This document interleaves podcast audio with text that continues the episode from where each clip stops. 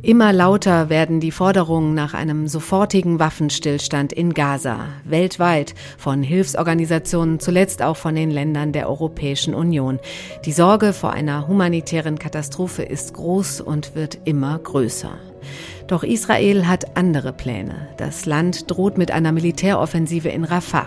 Ausgerechnet Rafah im Süden des Gazastreifens wo Hunderttausende Palästinenser Zuflucht gesucht haben vor den Angriffen Israels. Mehr als eine Million Binnenflüchtlinge halten sich dort auf unter katastrophalen Umständen. Israel will seine Geiseln befreien und die Hamas vernichten, die sich dort versteckt haben sollen und plant die Offensive allen internationalen Warnungen zum Trotz. Wir schauen heute auf die aktuellen Entwicklungen im Gazakrieg, sprechen darüber, warum die USA eine UN-Waffenstillstandsresolution verhindert haben und warum der 10. März bei all den internationalen Gesprächen ein wichtiges Datum ist. Und dann bekommen wir einen Einblick, wie in Israel die Befreiung der über 100 Geiseln, die noch in der Hand der Hamas sind, überhaupt organisiert und koordiniert wird. Darüber hat mein Kollege Gregor Grosse aus dem Politikressort nämlich mit dem israelischen Geiselbeauftragten Gal Hirsch gesprochen. Heute ist Mittwoch, der 21. Februar. Wer sich wundert, dass es heute um Israel geht, obwohl mein Kollege Simon Strauß gestern ja eine USA-Folge angekündigt hat, keine Sorge, nächste Woche wird es wieder einen Blick auf Trump, Biden und Co geben. Bei der heutigen Folge haben Christopher Nagor, Kevin Gremmel und Andreas Krobock mitgeholfen. Vielen Dank dafür. Und ich bin Katrin Jakob. Schön, dass Sie dabei sind.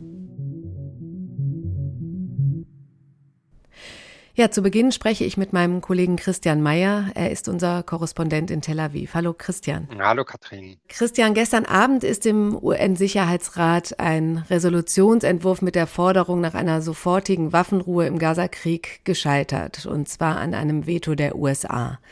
Warum? Die Amerikaner haben gesagt, dass diese Resolution in der jetzigen Situation nicht hilfreich wäre. Die UN-Botschafterin Linda Thomas Greenfield hatte auf die derzeit laufenden Verhandlungen hingewiesen, in denen es um einen neuen Geiseldeal zwischen Israel und der Hamas geht mhm. und hat gesagt, wenn der Sicherheitsrat jetzt eine äh, sofortige humanitäre Waffenruhe fordern würde, dann würde das diese Verhandlungen gewissermaßen torpedieren und ähm, könnte dazu führen, dass die Position der Hamas äh, sich wieder verhärtet und damit auch die Position der Geiseln gefährden würde. Hm. Also vor allen Dingen, weil sich Israel dann wieder zurückziehen würde, weil sie das nicht wollen, die Waffenruhe? Äh, nein, es geht darum, dass die Hamas mit der Forderung in die Gespräche gegangen ist, dass es eine Waffenruhe gibt. Und wenn der Sicherheitsrat nun diese Forderung aufbringt, bevor die Hamas eine Gegenleistung erbracht hat, nämlich die Freilassung von Geiseln, dann hätte sie gewissermaßen schon einen Erfolg erzielt, ohne dafür der Gegenseite entgegengekommen zu sein. Ah, okay. Ja, und stattdessen hat aber Washington dann einen Gegenentwurf äh, vorgelegt. Was sieht der denn vor? Genau, die Amerikaner haben einen eigenen Entwurf eingebracht, über den gestern nicht abgestimmt wurde. Und da verknüpfen sie die beiden Punkte. Da sagen sie, eine humanitäre Waffenruhe soll ausgerufen werden, wenn alle Geiseln freigelassen werden. Ob der gute Chancen auf Verwirklichung hat, ich könnte mir das äh, durchaus vorstellen, aber da wird sicherlich auch hinter den Kulissen noch verhandelt in den nächsten Tagen. Hm, die USA sehen ja einen neuen Geiseldeal als quasi den einzigen Weg für einen längerfristigen Frieden. Biden schickt seinen Nahostberater Brad McCurk heute nach Ägypten, um das Geiselabkommen vielleicht doch noch zustande zu bringen. Da hatte sich ja äh, Israel letzte Woche verabschiedet, ist äh, weggefahren. Wie realistisch ist das, dass das dort zu einem Erfolg kommt? Ja, wie du gesagt hast, hat äh, Israel nach einem Tag seine Delegation zurückgezogen. Es laufen aber natürlich im Hintergrund weiter Gespräche. Aber es äh, könnte durchaus noch sein, dass im Laufe des Donnerstags Israel entscheidet, eine Delegation zu Gesprächen zu schicken, die morgen in Paris stattfinden sollen. Mhm. Gestern ist eine ranghohe Hamas-Delegation nach Kairo gereist. Der Hamas-Anführer Ismail Hanir hat sich mit dem ägyptischen Geheimdienstchef äh, getroffen und ähm, auch in dem Zusammenhang, denke ich mal, ist ähm, Brad McGurk äh, heute nach Ägypten gereist. Es passiert schon was. Es gibt gerade unterschiedliche Berichte. Eine saudische Zeitung hat heute Morgen gemeldet, dass ähm, die Hamas ihre Forderungen abgemildert haben soll. Andere Berichte widersprechen dem. Es gebe keinen Fortschritt. Es gibt aber eben auch einige Vermittler, Ägypten, Katar und die Vereinigten Staaten, die sehr intensiv daran arbeiten, eine Einigung zu erzielen, mhm. was auch damit zusammenhängt, dass äh, in ein paar Wochen am 10. März der Ramadan beginnt und ja jetzt verstärkte Bemühungen gibt, während des Fastenmonats eine Waffenruhe zu erreichen. Mhm. Israel droht ja andersherum mit einer Militäroffensive in äh, Rafah jetzt. Und ich meine, wenn man sich das anschaut, äh, das ist dieser Ort im Süden des Gazastreifens, wo mehr als die Hälfte der palästinensischen Bevölkerung Zuflucht gesucht hat. Dort leben jetzt fast anderthalb Millionen Menschen. Vorher hatte Rafah, glaube ich, sowas um die 200.000 Einwohner.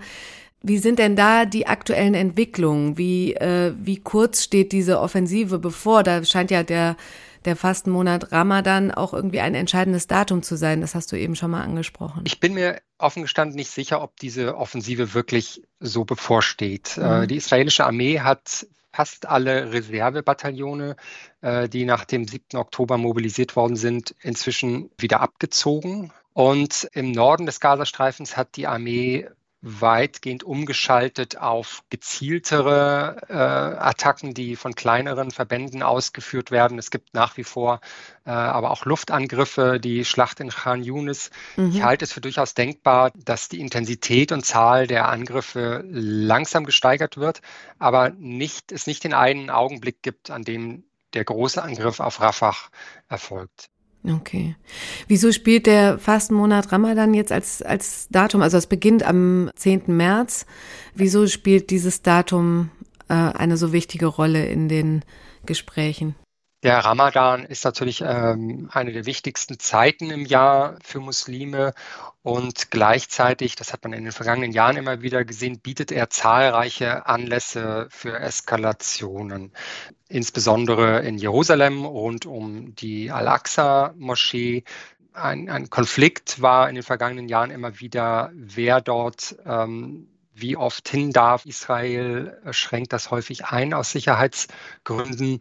Der Ramadan ist natürlich auch, äh, ich sag mal, äh, die Hochzeit für ähm, radikale Ideologen auf der israelischen Seite. Mhm. Und äh, einer der, der prominentesten von ihnen, Itamar Ben-Gvir, ist nun Polizeiminister. Das heißt, ihm unterstehen die äh, Truppen, die für die Sicherheit in Jerusalem und auch für die Sicherung des Al-Aqsa-Plateaus äh, aus, aus israelischer Sicht zuständig sind. Mhm. Wenn Ben-Gvir sich durchsetzt, dann wäre das natürlich eine enorme Provokation, auch eine starke Einschränkung der Religionsfreiheit, weil es nun vor allem auch um israelische Staatsbürger Staatsbürger geht, um muslimische Palästinenser mit israelischem Pass.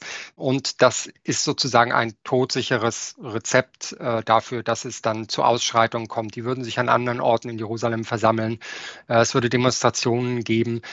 All das wollen natürlich die USA und auch andere externe Mächte verhindern, mhm. weil sie wissen, es kommt noch ein weiterer Faktor dazu, dass Eskalation in Jerusalem auch die Wahrscheinlichkeit erhöhen, dass es zur Eskalation anderswo im Nahen und Mittleren ja. Osten kommt. Äh, der berühmte regionale Flächenbrand droht dann und deshalb möchte man eigentlich die Lage so ruhig wie möglich halten während des Ramadans. Mhm. Das ist grundsätzlich auch die äh, Herangehensweise der Führung der israelischen Sicherheitskräfte. Aber wie gesagt, wir haben da eben nun eine Regierung an der Macht ähm, seit etwas mehr als einem Jahr in Israel, in der radikale Elemente vertreten sind, denen überhaupt nicht an, eine De an einer Deeskalation gelegen ist, sondern ganz im Gegenteil, die ebenso wie die radikalen äh, Elemente auf palästinensischer Seite eigentlich eine Eskalation herbeiführen wollen. Hm. Wie viel Rückhalt hat denn diese Regierung aktuell noch? Gibt es da irgendwie äh, neue Erkenntnisse? Ja, in den Umfragen äh, steht Netanyahu seit Wochen sehr, sehr schlecht da. Ihm wird vorgeworfen, dass er keine Verantwortung für diesen äh, schrecklichen Terrorangriff übernommen hat, der aber eben auch möglich war, weil äh, die israelischen Sicherheitsvorkehrungen dramatisch versagt haben. Hm. Ihm werfen vor allem seine politischen Gegner natürlich vor, dass er auch den Krieg gerade eigentlich nur versucht zu nutzen, um sein eigenes politisches Überleben zu sichern. Mhm. Das ist aber nicht leicht, weil er auf der einen Seite unter dem Druck internationaler Partner steht, wie der Vereinigten Staaten, die von ihm äh, Schritte der Deeskalation in Gaza fordern, und auf der anderen Seite eben die erwähnten ultrarechten Koalitionspartner hat, die nun versuchen, ihn in eine ganz andere Richtung zu ziehen. Und zwischen diesen beiden ist Netanyahu in gewisser Weise gefangen und ähm, trifft viele, viele grundlegende Entscheidungen nicht, die er eigentlich treffen müsste, beispielsweise mit Blick äh, darauf, was eigentlich nach dem Krieg ja. im Gazastreifen passieren soll. Er sagt dann Dinge wie, Israel wird auf jeden Fall die Sicherheitskontrolle und Sicherheitshoheit behalten in allen Gebieten westlich des Jordans ganz unabhängig davon, wie, wie dieser Krieg weitergeht, ob es gelingt, die Hamas zu zerstören, ähm, steht Israel, äh, stehen Israel auch innenpolitisch ähm, sehr, sehr spannende und vielleicht auch unruhige Monate bevor. Und mein Eindruck ist, dass Netanyahu versucht, diesen Punkt äh, hinauszuzögern. Ja, eigentlich ist man sich doch international einig, dass mit Netanyahu eine Zukunft Israels äh, nicht zu managen ist, oder? Also so wirkt es manchmal und ähm, den Eindruck kann man durchaus auch bekommen, wenn man auf die Umfragewerte blickt. Also Netanyahu mit, mit starken Verlusten äh, in den vergangenen Monaten. Benny Gantz und seine Partei sind äh, momentan die, die am meisten Zuspruch bekommen. Gleichzeitig würde ich immer zur Vorsicht raten, man sollte Netanyahu nicht äh, vorzeitig abschreiben. Das ist schon so oft geschehen. Ich bin jetzt seit knapp zweieinhalb Jahren hier in Israel und habe schon so oft gelesen in Kommentaren, dass Bibis Tage gezählt sind. Äh, Bibi ist ja sein, sein Spitzname in Israel. Mhm. Und auch schon davor. Also er ist ja abgewählt worden und, äh, und eineinhalb Jahre später war er plötzlich wieder zurück und hat es geschafft zum dritten Mal. Ministerpräsident zu werden. Netanyahu ist einfach die prägende politische Figur in Israel seit ähm, mehr als einem Vierteljahrhundert und ähm, er hat es irgendwie immer noch geschafft, seinen Kopf am Ende wieder aus der Schlinge zu ziehen. Mhm. Deshalb würde ich nicht davon ausgehen, dass seine Tage sicherlich schon gezählt sind. Die Stimmung hier ist gerade sehr, sehr kritisch äh, ihm gegenüber, aber der Tag ist noch nicht gekommen. Hm. Christian, ganz herzlichen Dank für deine Einschätzung. Ja, vielen Dank. Danke dir, Katrin. Ja, bei mir im Studio ist jetzt mein Kollege Gregor Grosse aus dem Politikressort. Hallo Gregor. Hallo Katrin. Gregor, du warst vergangenes Wochenende bei der Münchner Sicherheitskonferenz. Auch muss man ja sagen, es waren einige Kollegen da, haben viel berichtet, auch hier im Podcast. Aber ich hatte irgendwie den Eindruck, dass der Krieg im Nahen Osten in München, ja, vergleichsweise nebensächlich behandelt wurde. Bundeskanzler Scholz, der hat in seiner Rede kein Wort darüber verloren. Das Thema kam auch erst Samstagabend auf die Agenda. Kein besonders prominenter Termin bei der Konferenz. Da werden die wichtigsten Themen ja in der Regel Freitag und Samstagvormittag besprochen. Wie erklärst du dir das? Oder liege ich mit dem Eindruck auch irgendwie falsch? Also, dass es eine reine Nebensache war, würde ich nicht sagen. Es ging durchaus auch viel um den Nahostkonflikt, sei es um mögliche Wege zu einer Zwei-Staaten-Lösung oder auch um die humanitäre Lage in Gaza. Aber ja, wie du richtig gesagt hast, natürlich der Ukraine-Krieg war durchaus ein Schwerpunkt. Äh, dazu kam natürlich auch ähm, kurz vor Beginn der Sicherheitskonferenz der Tod von Alexei Nawalny. Hm. Ähm, und wir stehen ja auch kurz vor dem zweiten Jahrestag des Ukraine-Krieges. Hm, ja gut, das kommt noch dazu. Ich möchte mich auch gar nicht mehr länger ähm, auf die äh, Konferenz äh, beziehen. Da können Sie, liebe Hörerinnen und Hörer, auch noch einiges nachhören und lesen. Ich hänge Ihnen da die wichtigsten Artikel und Podcasts in die Show Notes. Mit dir, Gregor, möchte ich vor allem über ein sehr interessantes Interview sprechen, das du dort in München geführt hast. Seit Monaten beschäftigen uns ja die Geiseln, die in der Gewalt der Hamas sind. Es sind immer noch mehr als 100 Israelis, die seit dem 7. Oktober von den äh, Terroristen festgehalten werden und die Israel befreien möchte mit Verhandlungen, aber eben auch mit den großen Militäroffensiven. Darüber wird viel gesprochen und berichtet, aber man fragt sich ja immer so ein bisschen, wie ist das eigentlich organisiert? Wer kümmert sich darum? Wer koordiniert das eigentlich? Und der Mann, der da eine wichtige Rolle spielt, heißt Gal Hirsch. Er ist der israelische Koordinator für Geiseln und Vermisste, so sein Titel. Du hast mit ihm gesprochen, Gregor, und du hast uns auch ein paar O-Töne mitgebracht aus dem Gespräch. Was würdest du sagen, mal vorneweg so dein Eindruck? Was ist das für ein Mann, dieser Gal Hirsch? Beschreib ihn mal. Was hat er schon alles gemacht? Also erstmal mein persönlicher Einblick Eindruck war, dass er ein sehr ruhiger Mann ist, der auch eine gewisse Art von Ruhe ausstrahlt. Er hat auch relativ leise geredet. Ähm, zu ihm, er ist ein erfahrener Soldat oder Kommandeur der israelischen Armee.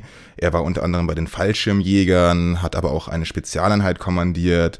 Er hat mir erzählt, dass er viele Operationen und Kriege geführt und kommandiert hat. Ähm, nach eigenen Angaben wurde er auch im Kampf schwer verletzt und ähm, muss bis heute mit körperlichen Einschränkungen kämpfen. Er sagte mir aber, dass all das, was er durchgemacht habe, ihn auf diese Herausforderung als Geiselbeauftragten vorbereitet hat. I'm telling you that uh, everything that I've gone through in the last years actually uh, was the only thing that alles, was ich in den vergangenen Jahren durchgemacht habe, hat mich auf diese schreckliche Herausforderung vorbereitet. Es vergeht kein Tag, keine Nacht, an denen ich nicht an die Geiseln und ihre Familien denken muss. Wenn ich die Augen schließe, habe ich ihre Gesichter im Kopf. Ja, das ist die schwierigste Mission meiner Karriere. This is the hardest mission I had until now. Hm, ja, das glaubt man. Es geht ja auch immer noch um über 100 Geiseln, die immer noch in der Hand der Hamas sind. Und anfangs waren es über 200. Hat er dir denn auch erzählt, wie er arbeitet, also was er macht, um die Geiseln zu befreien? Naja, seine erste Antwort war ziemlich eindeutig. Da sagt er, Israel macht eigentlich alles dafür. Uh, Wir machen alles dafür. Alles. Wir arbeiten rund um die Uhr mit jeder Art von Anstrengung. Wir sind fest entschlossen, sie nach Hause zu bringen. Aber ist er dann auch noch ein bisschen konkreter geworden, wie er das Ganze so koordiniert? Ja, er hat mir erzählt, als er diese Aufgabe des Geiselbeauftragten übernommen hat, dass er erstmal die notwendigen Strukturen aufbauen musste, weil eben auch Israel auf diese Dimension nicht vorbereitet gewesen sei. Der erste Schritt war erstmal ein genaues Lagebild zu schaffen. Also, wo sind die Geiseln? Wer sind die Geiseln? Sind sie tot oder lebendig? Der zweite Schritt war dann, eine Ansprechstelle für die Angehörigen aufzustellen, zu etablieren, wo sie sich eben Informationen und Lösungen einholen konnten. Die Angehörigen brauchten Informationen und Lösungen. Ich habe eine Einrichtung etabliert, die Tausende von Telefonanrufen am Tag beantwortete. Ein riesiges Callcenter sozusagen. Außerdem sind bis heute für jede Familie zwei Repräsentanten des israelischen Staates zuständig, die sich um alles Mögliche kümmern.